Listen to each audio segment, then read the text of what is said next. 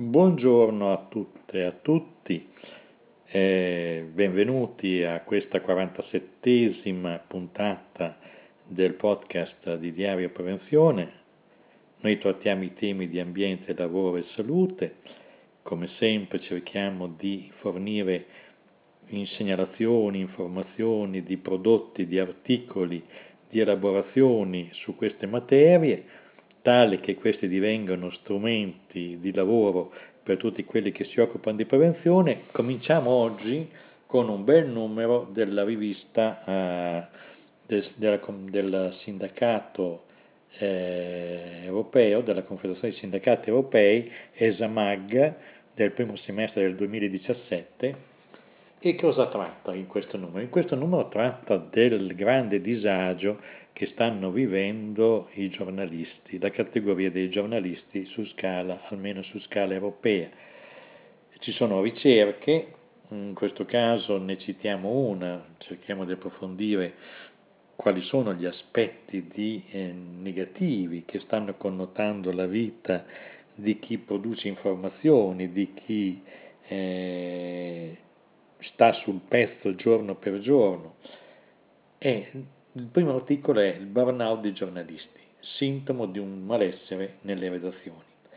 Dice l'articolo, sto leggendo la versione francese, l'emergenza di nuove tecnologie, di nuovi modi di produrre e di consumare l'informazione ha profondamente modificato la pratica del mestiere del giornalista.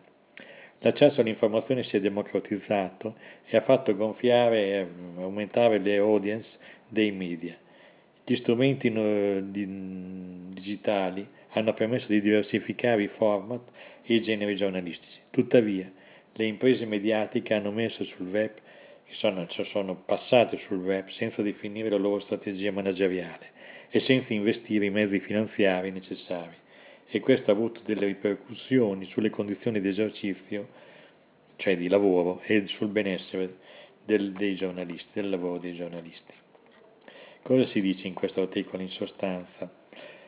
Nell'ottobre del 2015, mm, due anni fa circa, uno studio condotto dal Sindacato Nazionale dei Giornalisti Francesi e un, uh, un ufficio studi di prevenzione dei rischi mm, sulle tecnologie hanno rivelato delle tendenze inquietanti. Fra 1150, 1135 giornalisti interrogati, più di un terzo prospettava di, di, di, lasciare il proprio lavoro. Circa il 65%, dei, circa il 65% dei partecipanti stimavano che la loro vita professionale esercitava un'influenza negativa sulla loro salute. Come prima causa della fatica e dello stress, essi eh, lamentavano l'accelerazione del ritmo di lavoro. Questa ricerca rilevava che le protezioni messe in opera dai giornalisti per eh, attutire l'attenzione al lavoro erano mh, mm, maggiormente eh, sane, cioè ad esempio tentare di stare più tempo con i propri cari, oppure eh, dormire, fare dello sport. Tuttavia insistevano sulla necessità di sorvegliare il rischio mh, di sfinimento nel lavoro nelle sale di redazione infiando una ricerca accademica, si era già interessata qualche anno più prima ai rischi di eh, esaurimento professionale nel settore mediatico. Secondo questi studi, più di, più di un giornalista su cinque, il 21,4%, presentava un rischio elevato di burnout. La combinazione di una pressione al lavoro e la mancanza di equilibrio fra vita privata e vita professionale era uno dei principali elementi eh, che venivano fuori dei rischi di, di sfiancamento, di esaurimento nel lavoro. E allora qui l'articolo continua e dice il giornalismo è ancora un mestiere fattibile, e ci sono ancora le condizioni necessarie alla costruzione di carriere professionali soddisfacenti, ci sono ancora cioè la possibilità di Dopo una decina di annate, l'ambiente universitario, i sindacati, le associazioni professionali dei giornalisti eh, conducono degli studi sull'evoluzione della pratica giornalistica ed essi osservano che i lavoratori della stampa fanno fronte a un processo di intensificazione e di rendicontazione del loro lavoro dove praticamente minuto per minuto sono controllati anche per quanto riguarda i rendimenti. Poi andiamo a vedere in quale maniera. Questo processo ha delle implicazioni sul benessere del lavoro, sul rispetto delle regole deontologiche, sull'identità professionale dei, dei giornalisti. Allora c'è un aspetto che riguarda la polivalenza crescente. Il primo aspetto riguarda la domanda crescente a livello professionale di una polivalenza. Cioè cosa deve fare sostanzialmente un giornalista oggi, dice la rivista, deve essere in grado di fornire un format completamente diverso da quello che era quello della fattura del giornale su carta. Il passaggio al web implica che il giornalista si occupi dei testi, si occupa delle immagini, si occupa dell'inserimento di filmati e tutto deve essere confezionato in maniera tale che abbia una coerenza logica, sia gradevole, sia ascoltabile e attiri i lettori. Quindi un lavoro molto molto intenso, tenendo conto che la rete dà la possibilità di perfezionamenti continui per cui la tendenza del giornalista poi è vedere quanti riscontri ha avuto, quanti like ha avuto su Facebook, quante letture ha visto il suo pezzo pubblicato nella parte di web del, del giornale Insomma, c'è un cambiamento di pelle profonda di tutta la professione giornalistica.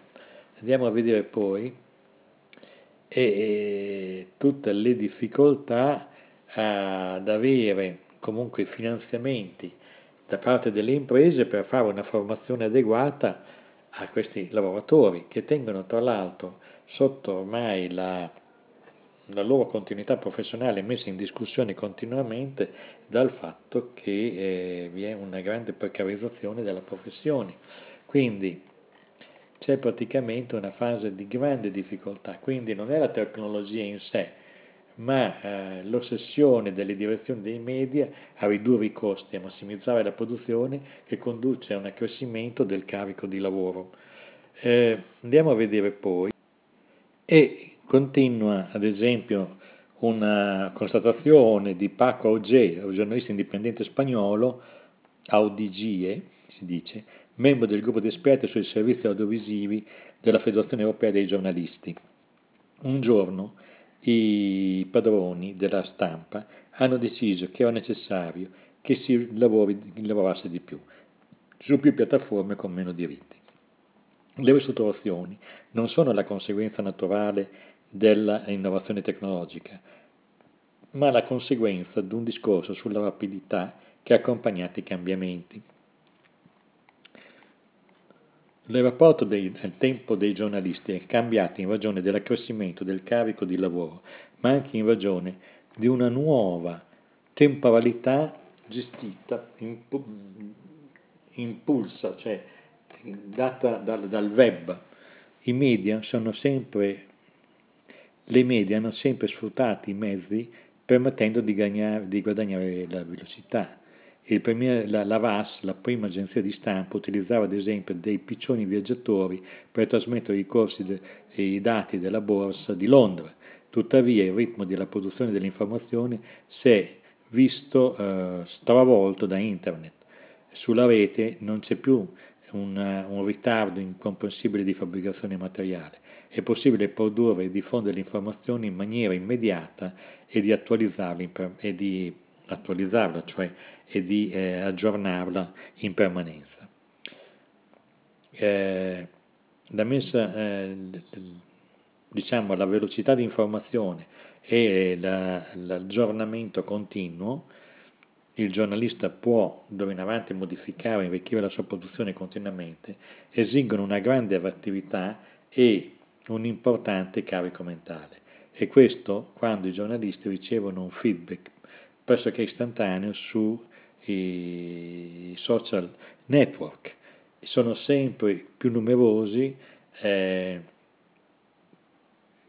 a osservare eh, Facebook, a guardare quanti like hanno ottenuto, questo più o meno è il quadro della situazione, quindi c'è anche un sistema di pressione molto alto.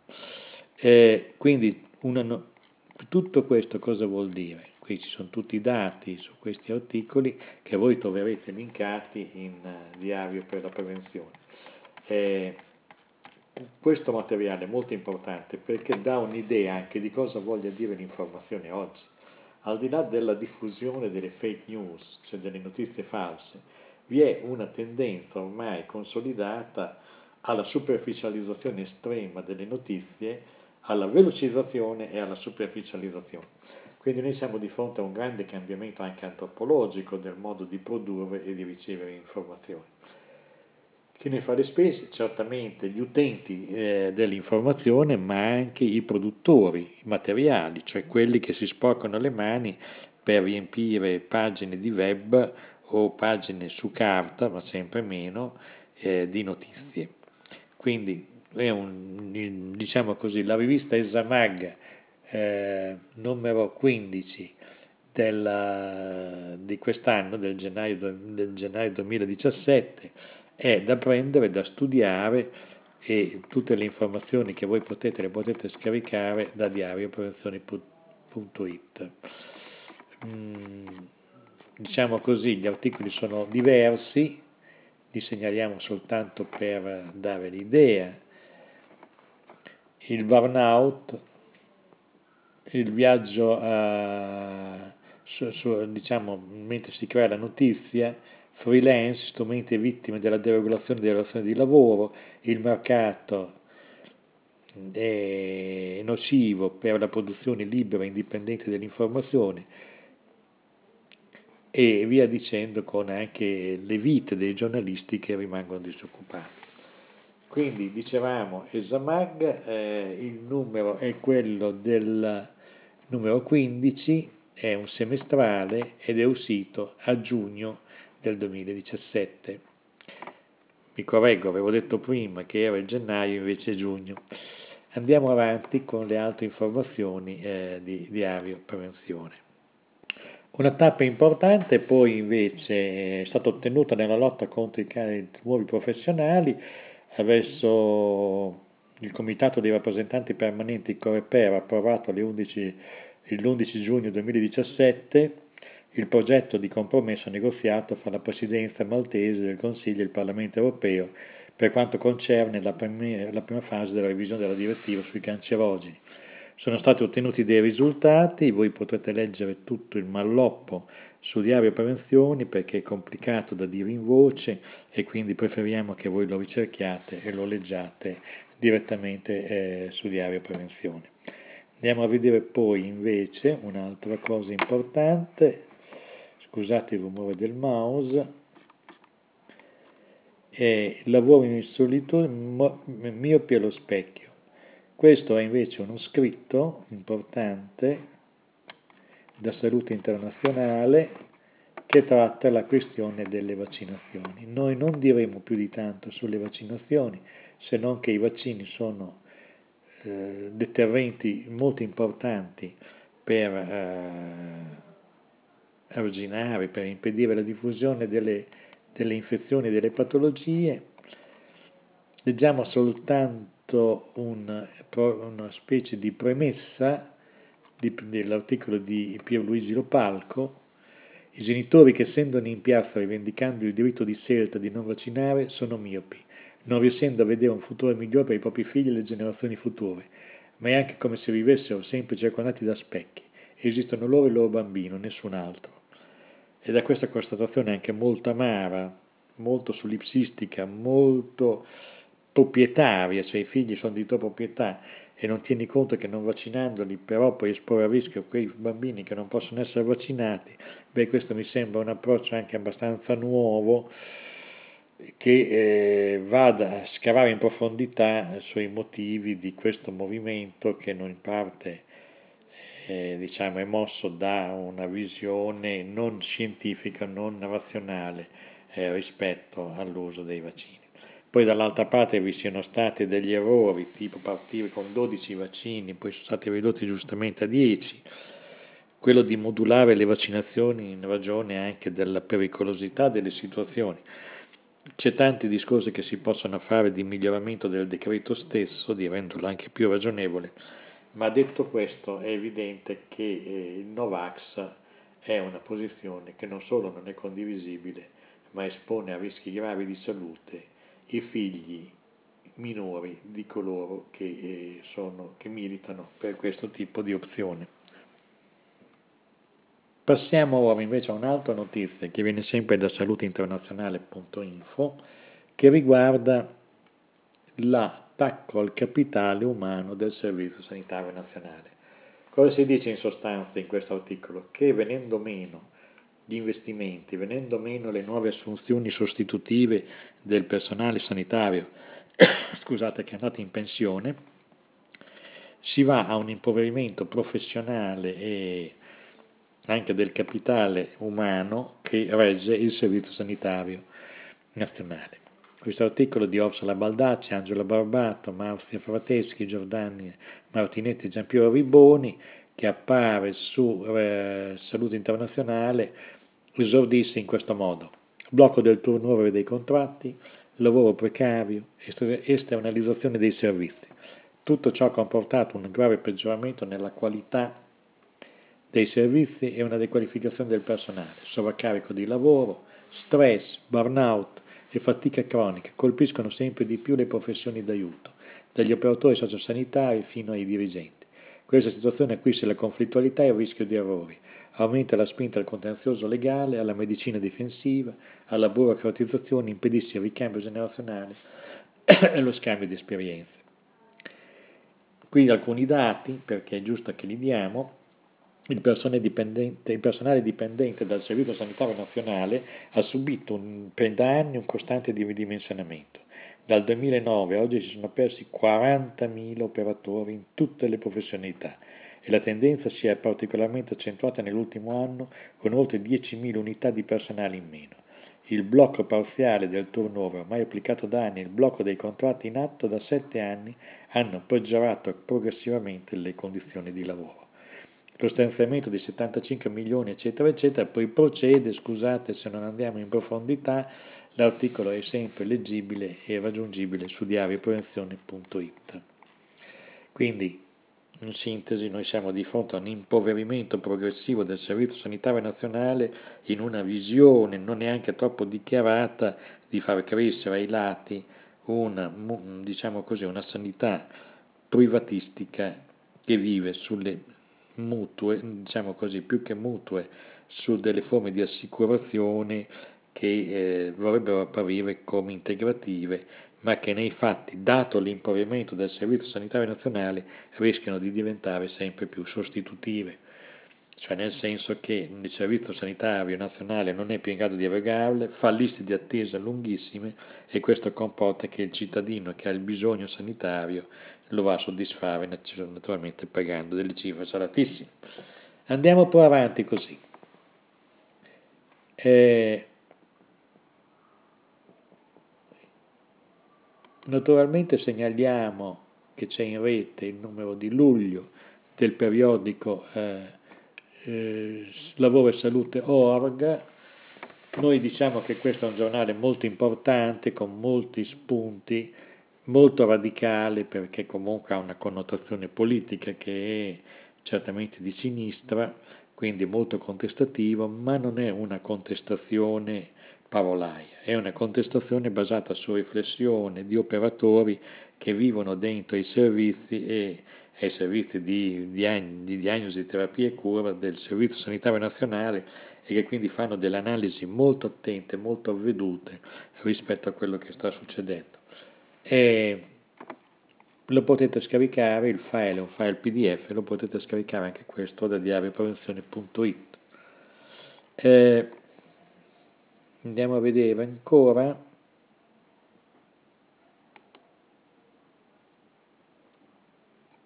Su punto sicuro c'è una, uh, una uh, un assaggio abbastanza importante sulle azioni nella valutazione del rischio non con procedure standardizzate.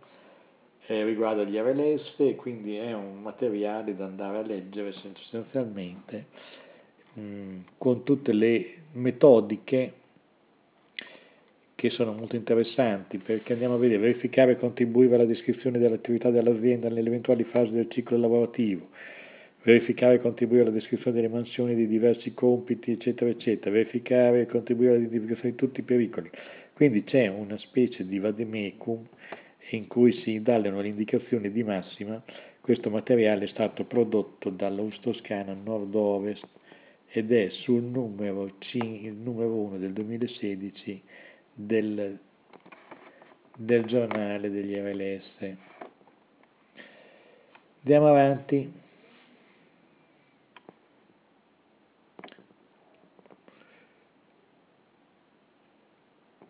Beh, eh, diamo notizie internazionale. C'è stata una survey in America Latina sulle condizioni di lavoro di Colombia, Argentina, eh, con dei dati molto pesanti, sia sulle durate dell'orario di lavoro, sulla pesantezza del lavoro, sulle patologie avvertite. Anche questo documento lo potete eh, vedere sulla rivista British Medicine Journal.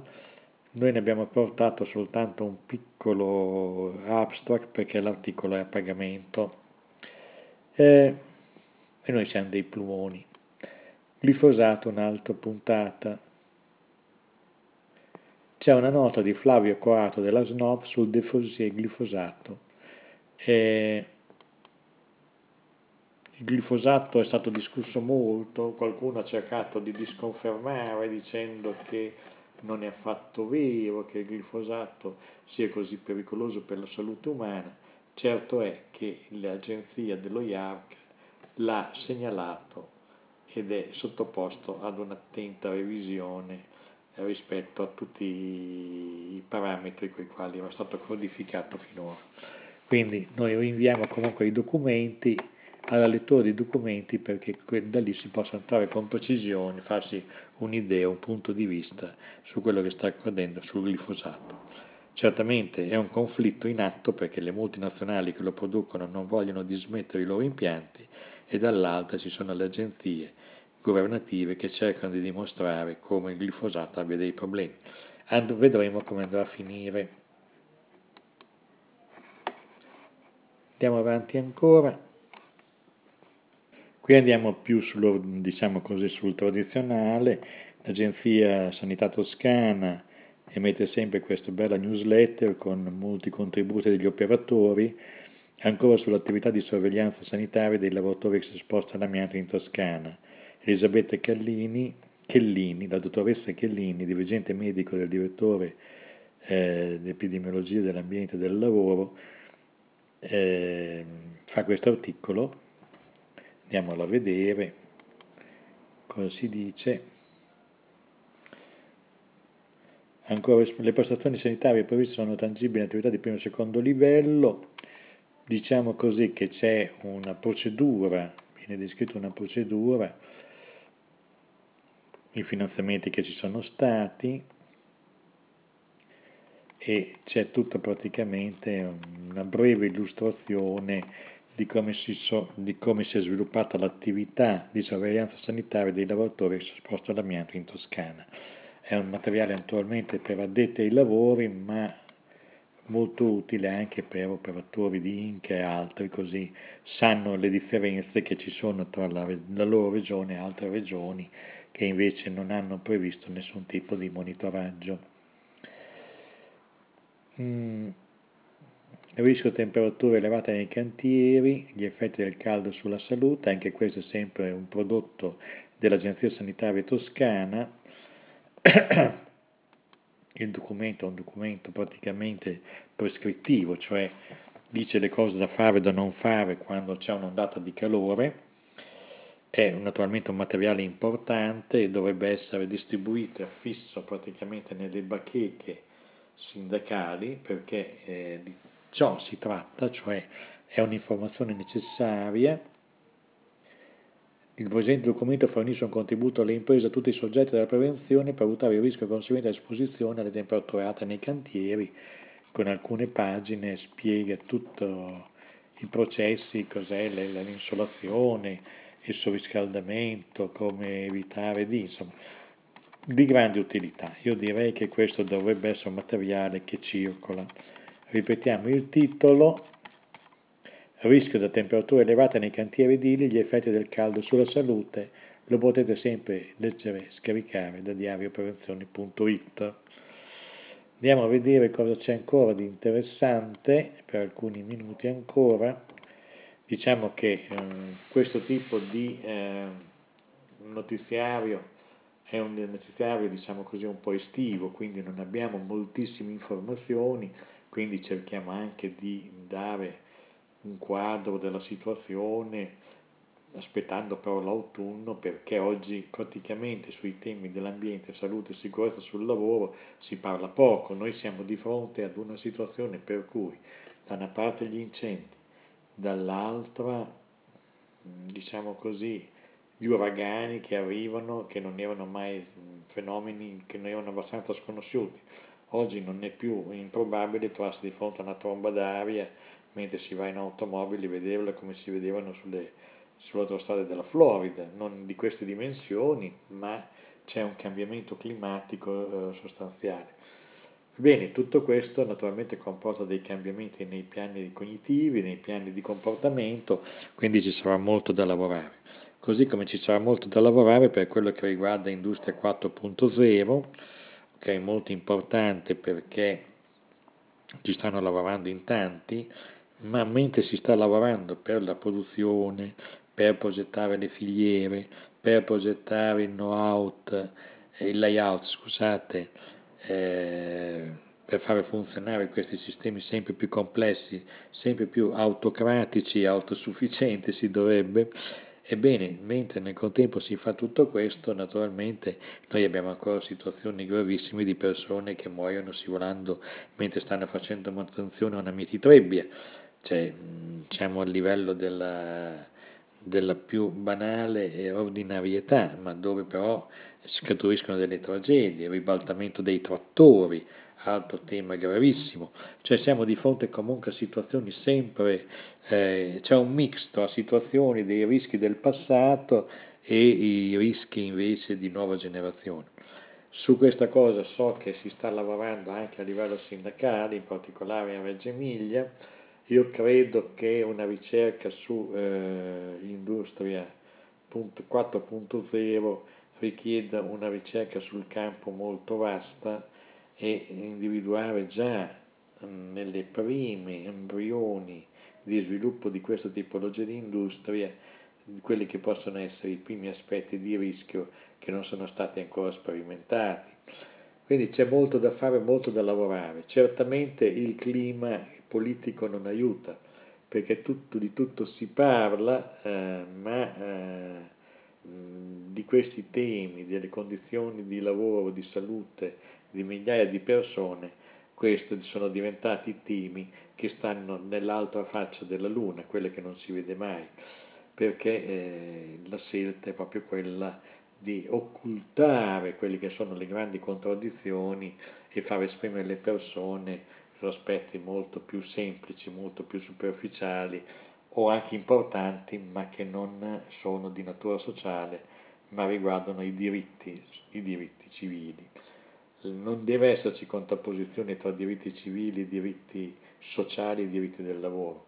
Tuttavia c'è qualcuno che sta facendo un gioco proprio per eh, mobilitare eh, i bisogni di diritti eh, civili contro i bisogni di, di coloro che sono portatori dei bisogni di diritti sociali. Siamo di fronte quindi a dei grandi cambiamenti, quindi apprestiamoci a un autunno abbastanza complesso e complicato.